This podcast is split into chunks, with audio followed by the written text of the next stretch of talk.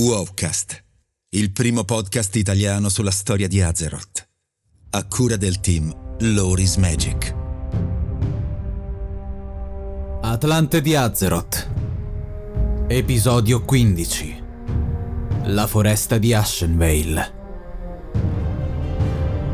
Quella della foresta di Ashenvale è forse la regione più suggestiva e magica di tutto il pianeta Azeroth. Si tratta di un territorio selvaggio e primordiale, a lungo incontaminato dalle razze mortali. Gli elfi della notte che si insediarono a Kalimdor dopo la grande separazione cacciarono nella foresta di Ashenvale, ma inizialmente non si stabilirono all'interno dei suoi confini. La foresta corre in un grande arco a sud del monte Ijal, con le montagne di pietra artiglia a sud-ovest e le aride savane direttamente a sud. Le terre in rovina di Azshara si trovano infine attraverso un fiume a est. Il clima è abbastanza mite, anche se la pioggia è quasi costante. Tuttavia, i boschi sono così vecchi e folti che solo qualche goccia di pioggia riesce a raggiungere il suolo. La foresta di Ashenvale ospita inoltre una grandissima quantità di animali, molti dei quali pericolosi come pantere della notte, enormi cinghiali e altri. Questa regione è stata a lungo il territorio di caccia dei Caldorei, e veniva considerata una vera e propria foresta sacra.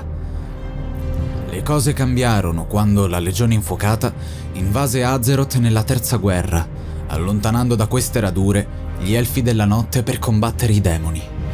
Nel corso degli anni, la foresta di Ashenvale ha assistito ed è tuttora testimone di alcuni dei più grandi eventi storici di Azeroth.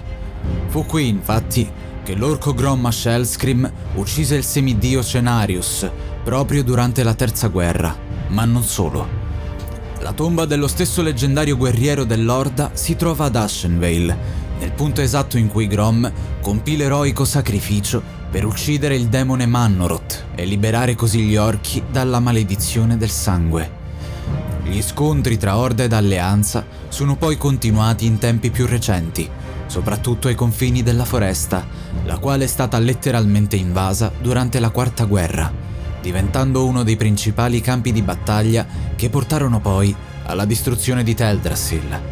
Oggi la regione è purtroppo abitata anche dai demoni e dai satiri, i quali hanno corrotto alcune zone. Ma la foresta di Ashenvale non ha mai perso nel corso della sua millenaria storia la sua bellezza ed il suo fascino, rimanendo comunque uno dei luoghi più colmi di vita di tutto il pianeta Azeroth.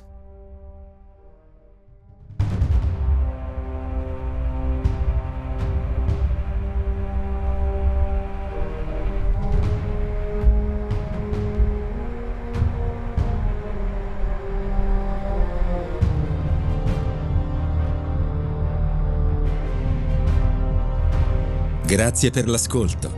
Trovi un nuovo episodio di Wowcast ogni mercoledì su tutte le piattaforme di streaming. Ti aspettiamo sul nostro canale YouTube ogni settimana con le live di Nix e Kentel.